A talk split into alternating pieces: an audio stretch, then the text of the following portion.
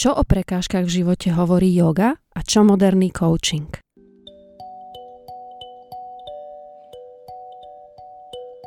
V tomto rozhovore sme spojili to, čo hovoria o pôvode ľudského utrpenia najstaršie jogové texty a moderné psychosociálne poradenstvo. Bolesť je fyzická a psychická reakcia tela, s ktorou sa každý tisíckrát stretne. Utrpenie je stav, v ktorom sa ocitneme v reakcii na bolesť. Myslím si, že radi samých seba klameme, či už je to ako obrana alebo spôsob, ako niečo ustáť alebo prekonať. Patanžaliho yoga sutry uvádzajú 5 kléš, teda 5 dôvodov ľudského utrpenia. Interpretujú sa ako 5 jedov, ktorým je myseľ ovplyvnená a spôsobuje fixovanie na zaužívanú interpretáciu sveta a zaužívané reakcie a konec koncov spôsobuje utrpenie, teda absenciu čistej radosti. Práve vlastnenie spočíva v nevlastnení. Bez tej pripútanosti, bez toho nezdravého lipnutia zažívame tú pravú slobodu. Všetkých 5 kléš podrobnejšie rozoberieme so známou a úspešnou koučkou, ktorá vo svojej profesii denne pracuje s rôznymi formami trápenia a problémov. Z tohto máme veľký strach, čo si u nás iní pomyslia, tiež je to manipulačná povera z detstva. Žane Čimková je koučka, lektorka a motivačná rečníčka. Je autorom mnohých článkov, ale aj tréningov osobného rozvoja. Venuje sa mediátorstvu, poradenstvu a mentálnemu tréningu pre jednotlivcov, páry aj celé rodiny. Vy nie ste to, čo tá myšlienka a vy nie ste to, čo je ten pocit. A toto je celý ten proces práce na sebe. Žanet porozpráva, ako sa pozerá na najčastejšie dôvody trápenia a ako s nimi pracuje vo svojej poradenskej praxi. Platí, že čím sme pohodlnejší a, a máme sa lepšie, tým ťažšie zvládame potom momenty, kedy o to prichádzame. Moje meno je Radka a v tomto podcaste vám chcem ukázať, že v joge možno nájsť odpovede na mnoho otázok. Počúvajte prosím s chladnou hlavou. Ahoj Žanet. Ahoj Radka. Ty sa profesionálne venuješ rozvoju osobností, pôsobíš ako koučka a ľudia ťa vyhľadávajú, keď sa ocitnú na nejakej životnej kryžovatke pred dôležitým rozhodnutím, alebo napríklad keď sa cítia zaseknutí, keď cítia, že nevyužívajú svoj plný potenciál, alebo napríklad keď túžia, možno i podvedome, po nejakej zmene. Konec koncov aj ja som využila tvoje služby pred pár rokmi, mala som s tebou taký veľmi príjemný rozhovor. Hlavne sa mi páčilo to, že ty si sa ma snažila naviesť na to, aby som sama prišla na to, čo chcem. Teda nedávala si mi nejaké univerzálne rady, pokyny, ale snažila si sa mi ukázať, že vlastne to, čo chcem, je vo mne a musím na to prísť sama. Moja otázka, dáme si taký ľahký rozbeh, čo z tvojej skúsenosti a pozorovania ovplyvňuje ľudí viac? Sú to externé sily, čo sa deje vôkol nás a na čo mnohokrát nemáme ani príliš veľký dosah? Alebo sú to skôr interné pochody, myšlienky a emócie? Hmm. To je skvelá otázka, lebo ja keď si s ľuďmi vyjasňujem a krásne si opísala tú svoju skúsenosť, lebo toto je zámer v tom koučovacom sprevádzaní, že, že čo človek naozaj pre seba potrebuje, čo je to, čo hľadá, alebo na čom sa zasekol, alebo kvôli čomu stojí.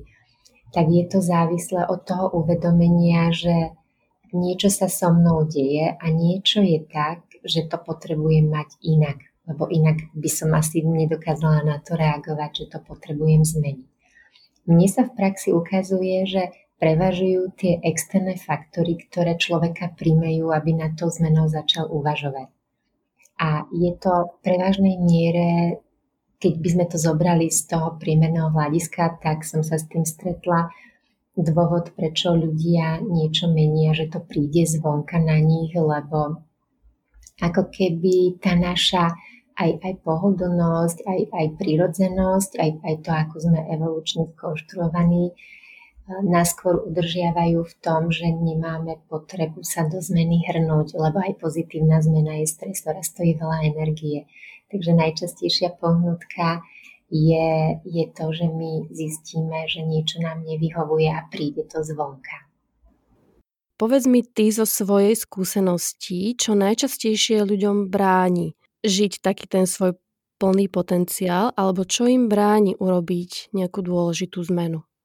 Myslím, že je to celý súbor takých premenných, ktoré sa podpísali buď pod vzorce správania a, a nejaké schémy a, a to, čo si odnášame z prostredia a z detstva.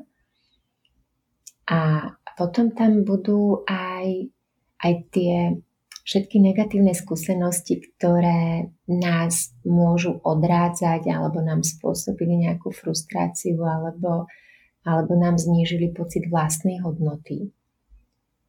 A určite sa tam ešte ako keby do toho celého zamixujú aj tie naše osobnostné predpoklady.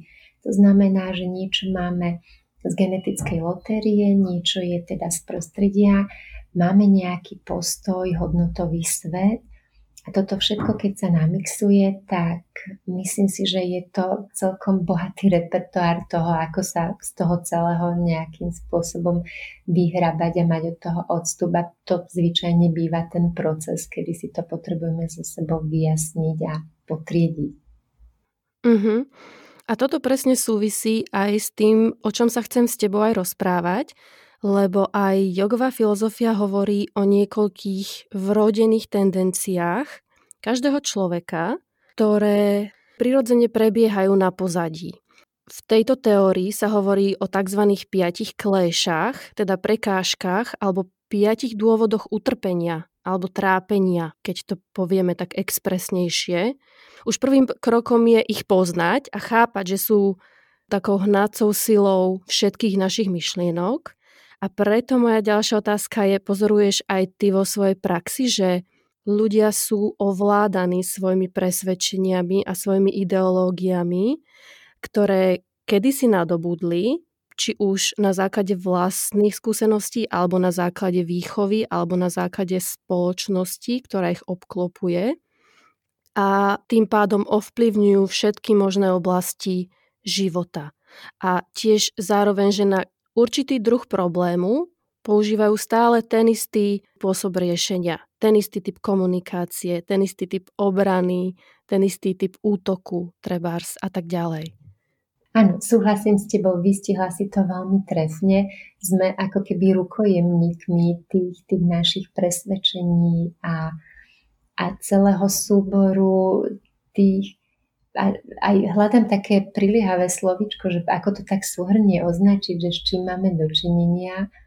Presvedčenie mi príde také, že, že to vie celé orámcovať, z ktorých vychádzame a buď sú podporné a vedú nás k proaktivite, alebo sú skôr reaktívne a, a zablokujú nás, alebo respektíve tá blokáda zvyčajne máme pocit, že ani nie je pravá blokáda, lebo mysel od nikiaľ pošle také presvedčivé argumenty, prečo sa to neoplatí a prečo sa to nedá a prečo to nemá význam a, a že sa to ani nemusí vôbec podariť, je škoda námahy a podobne.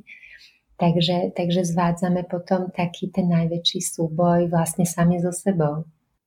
A dá sa z toho kruhu von? Áno, to je, myslím si, že také ťažiskové pri mojej práci pomôcť ľuďom prísť k tomu uvedomeniu, že, že s čím majú dočinenia a, a potom už vedia nájsť ten spôsob alebo tú cestu.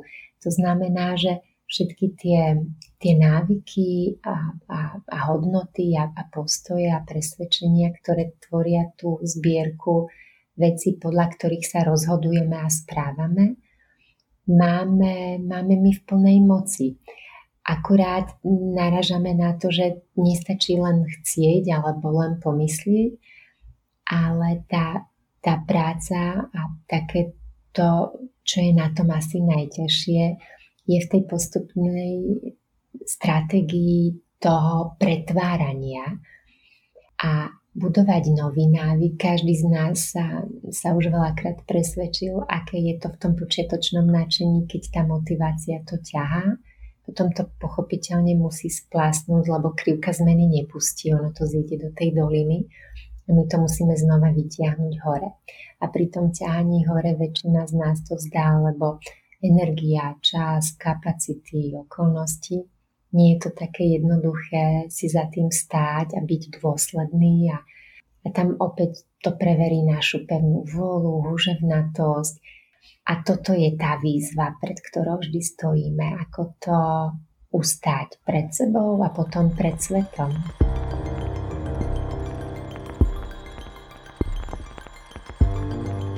Ja som v tejto súvislosti počula jednu veľmi peknú myšlienku a stále na ňu myslím, že mysel je pohodlná a je veľmi ťažké si ústať radikálnejšie zmeny, preto musia byť postupné.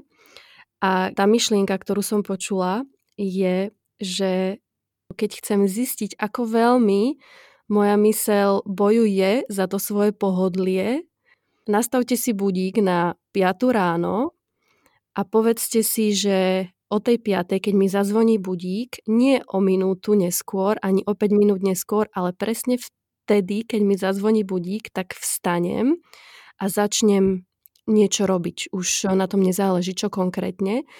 A presne vtedy ten pocit, ktorý ma núti zostať v tej posteli ešte aspoň 30 sekúnd, alebo e, ten, čo mi hovorí, že ale dnes ešte nie, lebo dnes som sa až tak dobre nevyspala. Ešte potrebujem 5 minút, tak presne to, čo mi hovorí vtedy mysel, to je ten odpor, ktorý mi kladie za každým, keď sa snažím začať s nejakým novým návykom.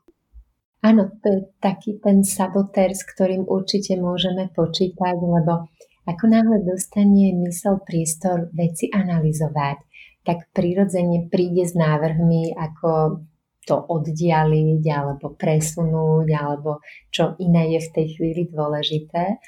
No a opustiť tepučku postel veľmi skoro a, a za tmy je, je pravá skúška tej, tej našej odhodlanosti, že či to skutočne chceme. A ako náhle dáme priestor tým myšlienkam, aby to začali hodnotiť, tak my sa potom odtiaľ nevypotácame.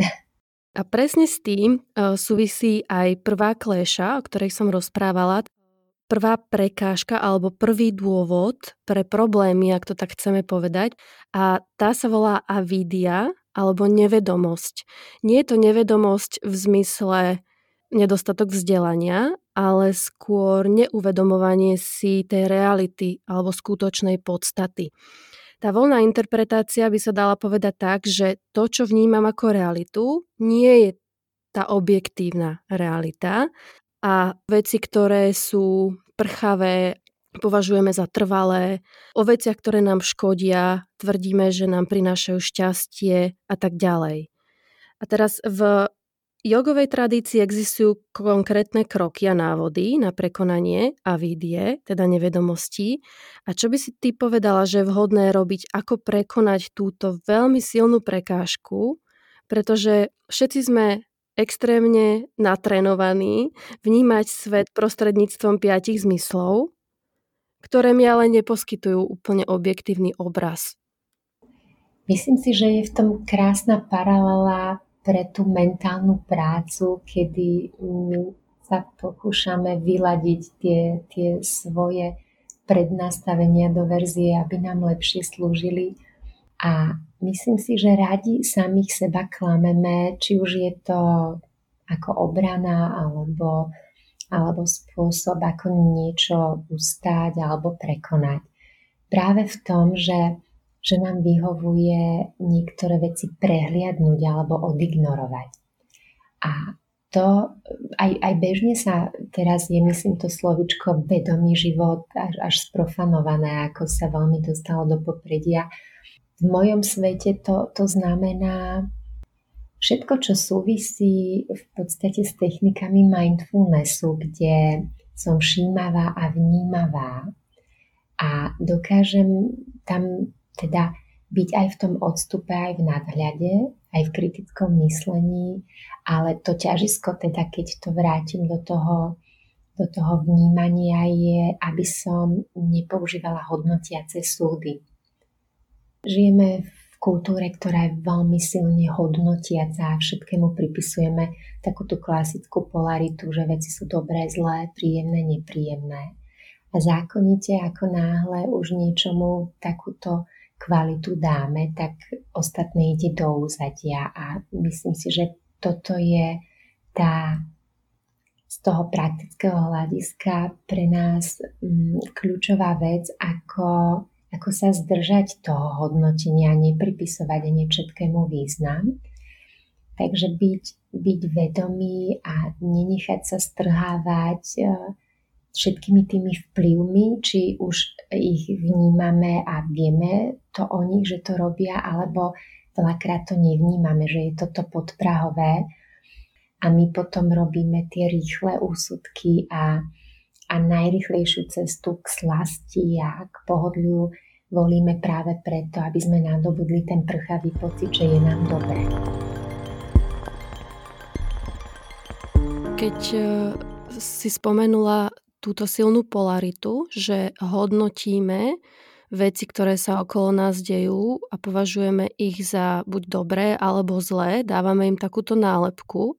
A to je presne aj, keď preskočíme druhú klešu a povieme si o tretej a štvrtej. Raga a dvéša. Raga je znamená pripútanosť k tomu, čo ma robí šťastnou alebo pripútanosť k dobrým veciam. A tým pádom prirodzene vyhľadávam len to, čo mi robí radosť. A ešte viac to potom zvyšuje moju závislosť od nejakých objektov, od toho, o čom si myslím, že mi prináša šťastie. A Ty si aj veľmi skúsená motivačná speakerka. A prečo myslíš potrebné vystúpiť občas z tejto svojej bavlnky, toho pohodlíčka a skúsiť aj veci, ktorých sa napríklad desím, ktoré mi nerobia radosť alebo ktoré ma možno hnevajú? Aby nám to vlastne prinieslo to poznanie, že, že je to rovnako možno skvelé aj v tom neznámom a nepoznanom a v osobnom rozvoji sa teda traduje takéto klíše, že, že mimo komfortnej zóne sa učíme najviac. A tá priputanosť je, je podľa mňa veľmi symbolická pre dobu, v ktorej žijeme.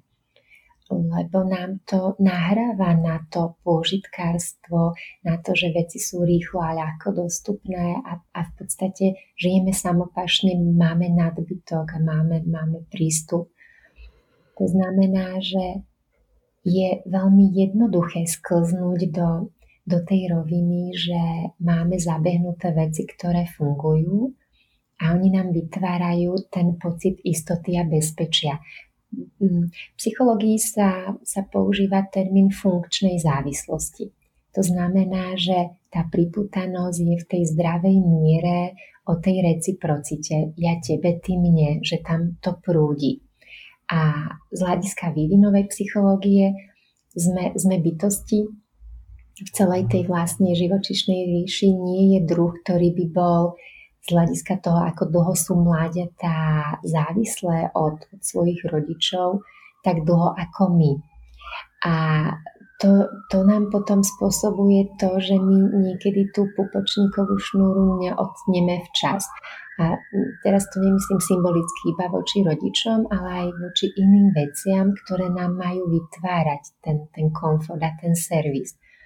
Akurát platí, že čím sme pohodlnejší a, a máme sa lepšie, tým ťažšie zvládame potom momenty, kedy o to prichádzame. Takže, takže nie sme flexibilní, nemáme, nemáme rezilienciu, to znamená takú tú odolnosť a frustračnú toleranciu zvládať tie výkyvy.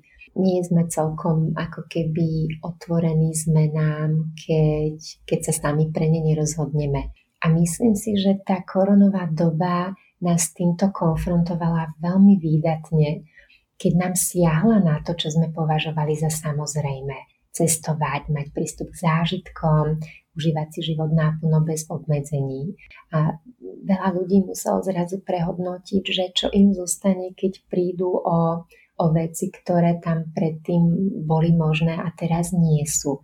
A vrátilo to ľudí k sebe a k prehodnocovaniu tomu, na čom skutočne záleží a a ono nás to potom vedie k tomu, že si uvedomíme, že práve vlastnenie spočíva v nevlastnení. Že, že v podstate potom nie sme, nie sme zraniteľní, keď by nám niekto chcel zobrať niečo, čo, čo by nás dalo do polohy, že potom strádame, lebo to práve vlastníctvo je, je to duševné, to, to mentálne aj emočné.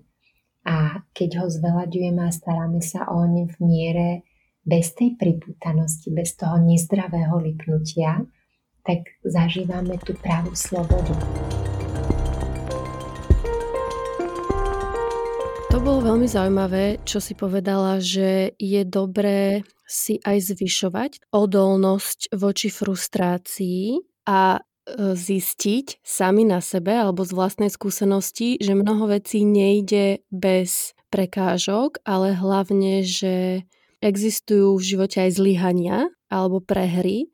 A ja si myslím, že e, mnoho nielen detí, ale aj dospelých to stále má že nejdú do niečoho, kde existuje veľká pravdepodobnosť zlyhania.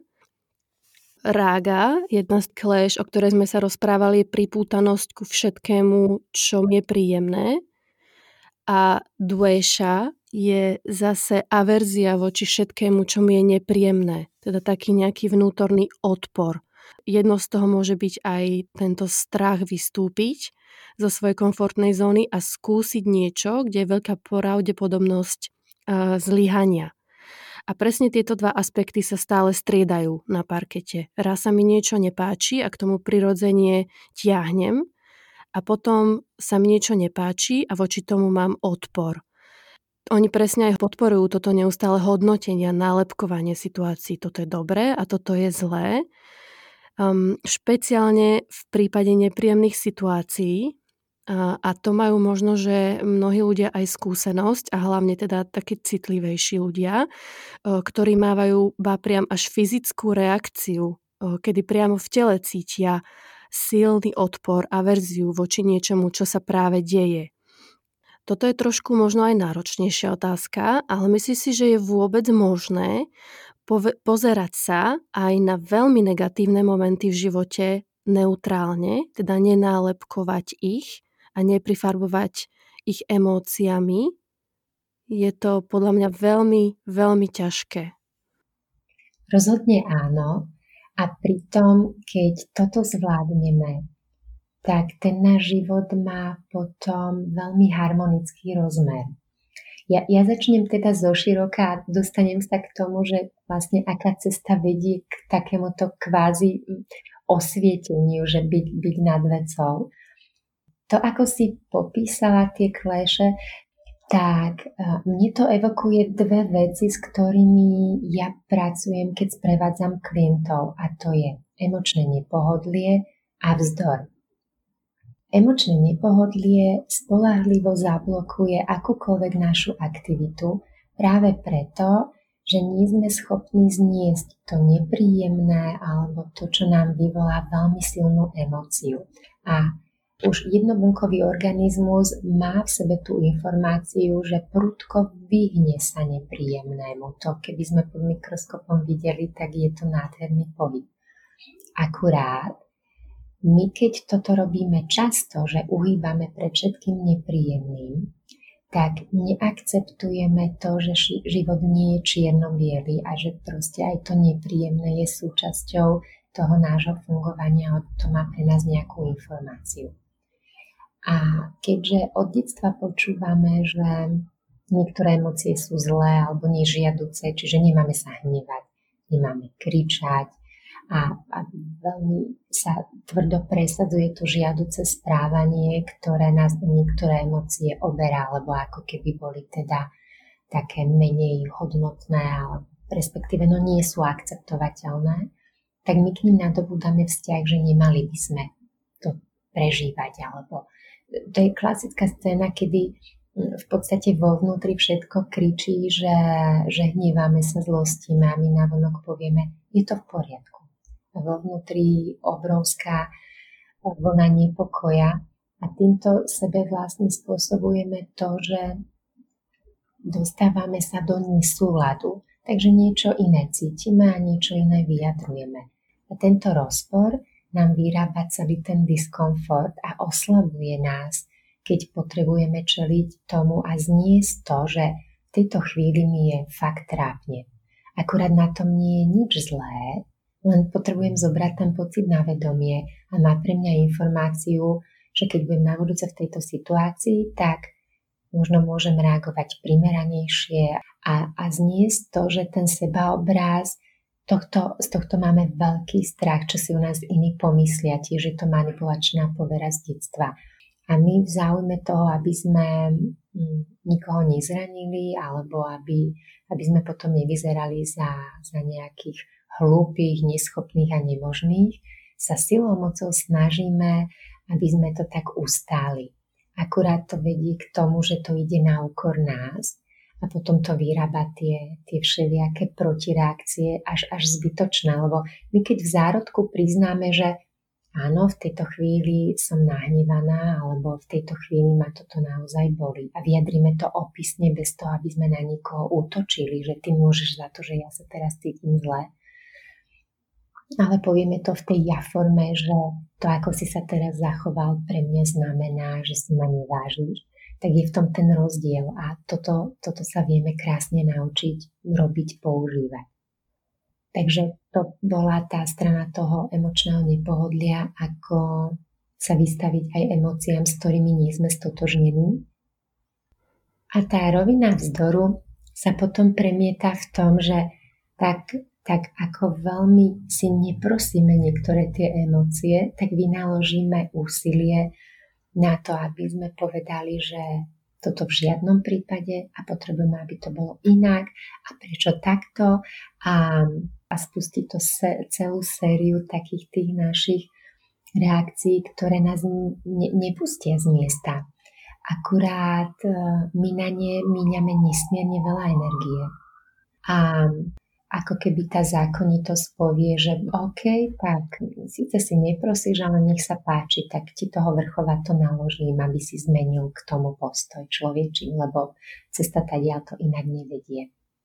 Keď to teda e, prepojíme do toho celého, že, že ako do toho vstúpiť alebo čo s tým robiť, tak zase nás to len vráti k seba poznaniu a k seba uvedomeniu lebo čím lepšie rozumieme tomu, čo to s nami robí, tým menej sme toho rukojemníkmi a môžeme k tomu zaujať ten postoj, že OK, beriem na vedomie. A potom nastupuje niečo, čo sa naozaj ťažko klientom sprostredkúva, je, že vy nie ste to, čo tá myšlienka a vy nie ste to, čo je ten pocit. A toto je celý ten proces práce na sebe, ako si tam dovoliť byť tým lepším človekom, než nahodí automat to pudové a to, čo ide z amygdaly, lebo teda to je tá najstaršia časť mozgu a ona je najrýchlejšia. Akurát my to potrebujeme presmerovať dopredu na tie bazálne ganglia, ktoré už vedia byť v tej uvedomelosti také aj, aj s rozvahou, aj so súcitom, aj s empatiou fungujúce.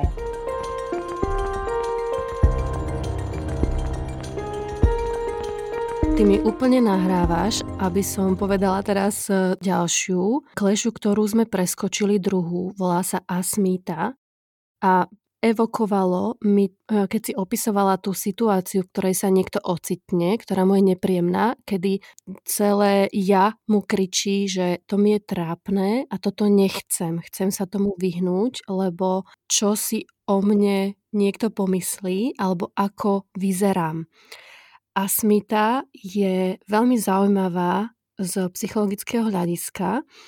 Častokrát sa prekladá ako egoizmus, ale mne sa viac páči tá interpretácia, že, že to je identifikácia samého seba v každej situácii, ktorá sa deje. Napríklad, toto sa deje kvôli mne, tento človek je dnes smutný zrejme kvôli mne, čo som ja urobila. Teda uh, taká, také hodnotenie, že ja som v strede toho, čo sa deje a deje sa to kvôli mne. Ako prvé, čo nás napadne, je, ako táto situácia ovplyvňuje mňa. Vnímam to svoje nepohodlie ako prvé a to svoje útrpenie v úvodzovkách alebo svoje problémy vnímam vždy ako tie najväčšie. A ja sa priznám, že častokrát som počula odpoveď veľmi protichodnú z rôzny, od rôznych ľudí a je to zaujímavé aj e, počuť teda tvoj názor na to, že či si myslíš, že naše ego, či je prekážkou k osobnému rozvoju, alebo je nevyhnutné ho mať silné a zdravé, aby som si zachovala e, nejakú svoju dôstojnosť to je výborná otázka a zalovila som, že, že aký je ten môj e, profesionálny rámec vychádzajúci vlastne z pozitívnej psychológie a, a premietam si, že, že aký ja mám vlastne vzťah k egu. Ja si myslím, že, že ego je takou našou integrálnou súčasťou a, a má významnú úlohu. A, a my podľa mňa mu pripisujeme a zvalujeme naň príliš veľa vecí, ktoré, za ktoré ono vôbec nemôže. Zdravé ego je, je asi ten prívlastok, ktorý charakterizuje to, že keď robí dobre svoju prácu, tak, tak je to v prospech nás. Keď ulietávame na egu, tak to už potom sú také tie, tie odchýlky, kde je to narcistická porucha a, a podobne, ktoré sa teda diagnosticky už dajú, dajú skúmať. Ale vo všeobecnosti mm, pre mňa, teda keď, keď to stiahnem do, do toho môjho uvažovania nad egom, je dobré byť si vedomý toho, že akú službu pre mňa to ego robí a aké úlohy mu zadávam, aby robilo a byť, byť teda s ním v súhľade, lebo keď si vezmeme, tak rôzne terapeutické prístupy hovoria o egostavoch, ktoré mm, pomáhajú popisovať tú našu osobnosť a keď si vezmeme asi taký najznámejší model od, od Freuda je, že teda uprostred je ego, Hore máme super ego a dolu pod ním je id, teda id ako pudy. A super ego to je tá naša ambícia eh, dosahovať eh, vlastne niečo, niečo viac, než len, len tak, tak prežívať. A z tohto pohľadu vlastne od toho ega závisí, kam, kam smeruje tie, tie naše aj, aj postoje, aj, aj rozhodnutia, aj správanie. Takže určite nepovažujem ego za, za niečo zlé a, a mm, myslím si, že závisí aj vo veľkej miere od toho, ako, ako je človek nastavený z hľadiska viery. Mm, mnohé tie spirituálne smery sa na toto pozerajú z toho pohľadu, že teda to ego treba pokoriť, aby pokora mohla, mohla byť. Mm, ja to teda beriem, že, že zdravé ego rovná sa mm, prístup k tomu, aby som mala otvorenú mysel a otvorené srdce a moja mysel a aj srdce boli v súlade. To znamená, že sa dohodnú na tom, čo je pre mňa dobré. A ešte by som položila aj doplňujúcu otázku, ak môžem. Prečo si myslíš, že je to tak, že sa vidíme v každej situácii a že treba všetky problémy naše vnímame ako tie najväčšie. A myslím, že je to pochopiteľné, prirodzené a ľudské, lebo ten náš krehký sebaobráz potrebuje ustať ten nápor zvonka. A to nás potom privedie k tomu, že, že sme skonštruovaní s tým zrkadlovým neurónom tak, že že v podstate nasajeme to, čo je okolo nás a, a pretavíme to cez seba. A tá, tá prirodzená schéma je o tom, že mobilizujeme mm, tie všetky obrany, aby sme boli v bezpečí. Takže keď zavnímame hoci len potenciálnu alebo iluzórnu hrozbu, tak nás to dá do pohybu práve kvôli tomu, aby, aby sme to ustáli a, a nemuseli tam potom trpieť tým zlým pocitom zo zlyhania alebo mm, Myslím si, že jedna z veľkých tém, ktorá s týmto súvisí, je, ako sme schopní devalvovať seba v zmysle toho znevažovania, ponižovania takého až až osočovania a tej tvrdej kritiky voči sebe. Že my sa voči nikomu tak tvrdo a drsne nesprávame, ako, ako sme schopní to tak dať sebe najavo. Tá intenzita prežívania toho, čo sa nám deje, sa podpisuje aj nad tým, že nevadí, že ďalších XY ľudí prežíva ešte niečo horšie, keď mne teraz v tejto chvíli je naozaj tak zle, že si to nikto ani nevie predstaviť. Ale opäť v tej bolesti je katarzia. My opäť snažíme sa vyhnúť bolesti a farmabiznis nám umožňuje vlastne na všetko si dať nejaký preparát, len aby tá úľava rýchlo prišla. Tým, tým pádom my ale nevieme, alebo respektíve kvôli tomu si nevytvárame funkčné stratégie, ako zniesť bolesť, lebo ona sa dá, dá kvázi predýchať. Ja si pamätám z tvojich úžasných hodín, ako, ako si nám rozprávala, že predýchajte tú záťaž, zotrvajte v tom. A toto platí aj pre to mentálne nezdrnite pred tým, že je vám v tejto chvíli z toho celého na nič. Buďte pozorovateľom toho, že má to pre vás nejakú informáciu a vy k tomu viete zaujať opäť raz. Stále nás to vracie k tomu istému, že, že nehodnotiť, neposudzovať. A toto je tá práva výzva, naučiť sa to skutočne robiť my vlastne zosilnieme práve na, na tom zdolávaní tých prekážok a a každá tá skúsenosť nás vybaví ešte lepšie pre zvládnutie tej nasledujúcej.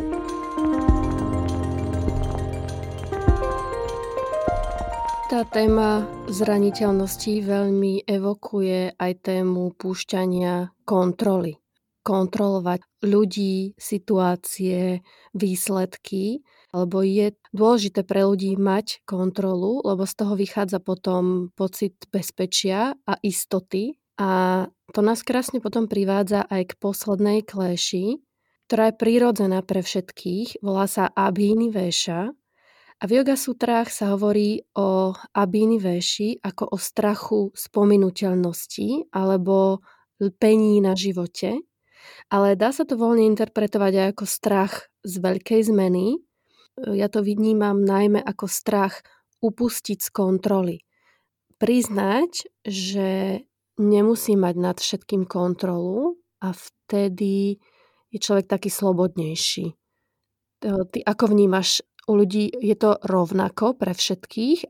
Myslím si, že, že pre ľudí, ktorí sú s tou rodinou preferenciou myslenia, že sú veľmi logicky, analytickí a štrukturovaní, je to púšťanie obrovská práca, lebo tým, že im to evokuje pocit, že strácajú pevnú pôdu pod nohami, tak si ani nevedia predstaviť, že by mali niečo pustiť. Už len samotný výraz, čo znamená pustiť, je, je dosť, dosť pre nich zmetočný.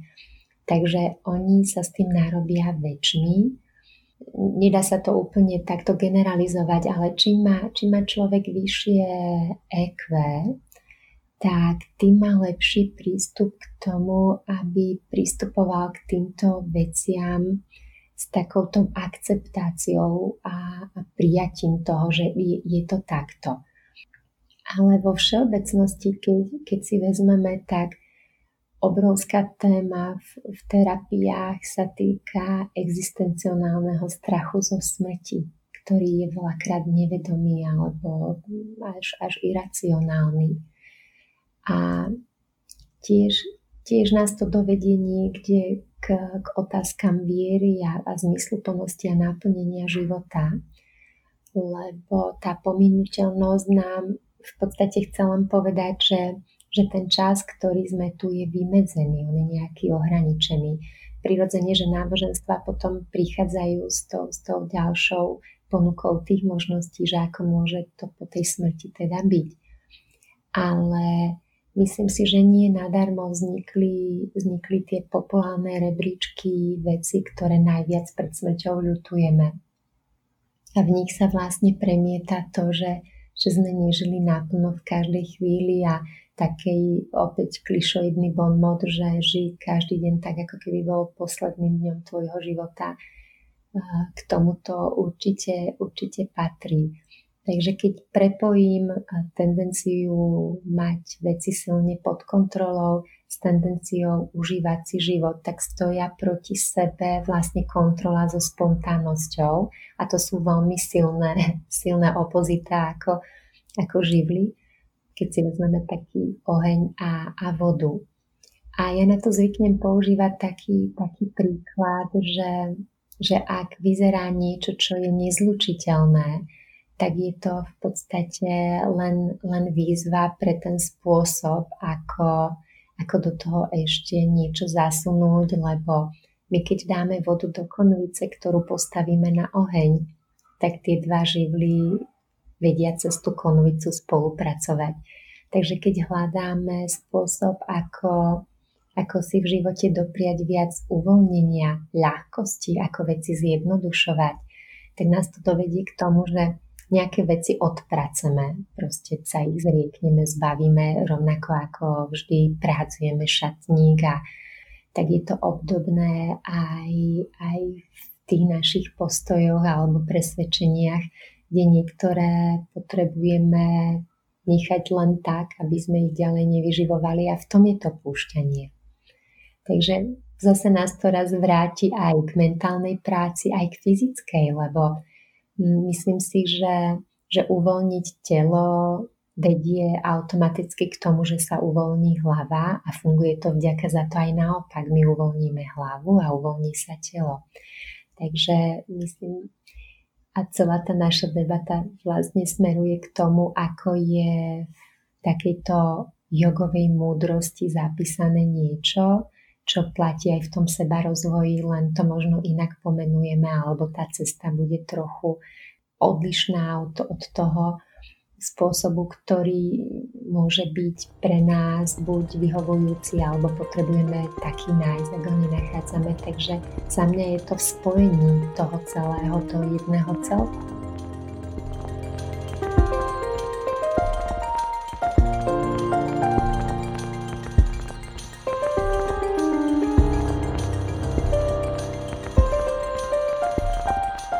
Na záver ešte malá prozba a veľké poďakovanie. Ak sa vám podcast páči, pokojne ho zdieľajte či odporúčte tým, koho by mohol zaujímať. Poteším sa, ak kliknete na odoberanie nových epizód vo vašej podcastovej aplikácii. Nápady na novú tému či hostia mi môžete poslať cez môj Instagram na rdk počiarkovník yoga. Ďakujem za počúvanie.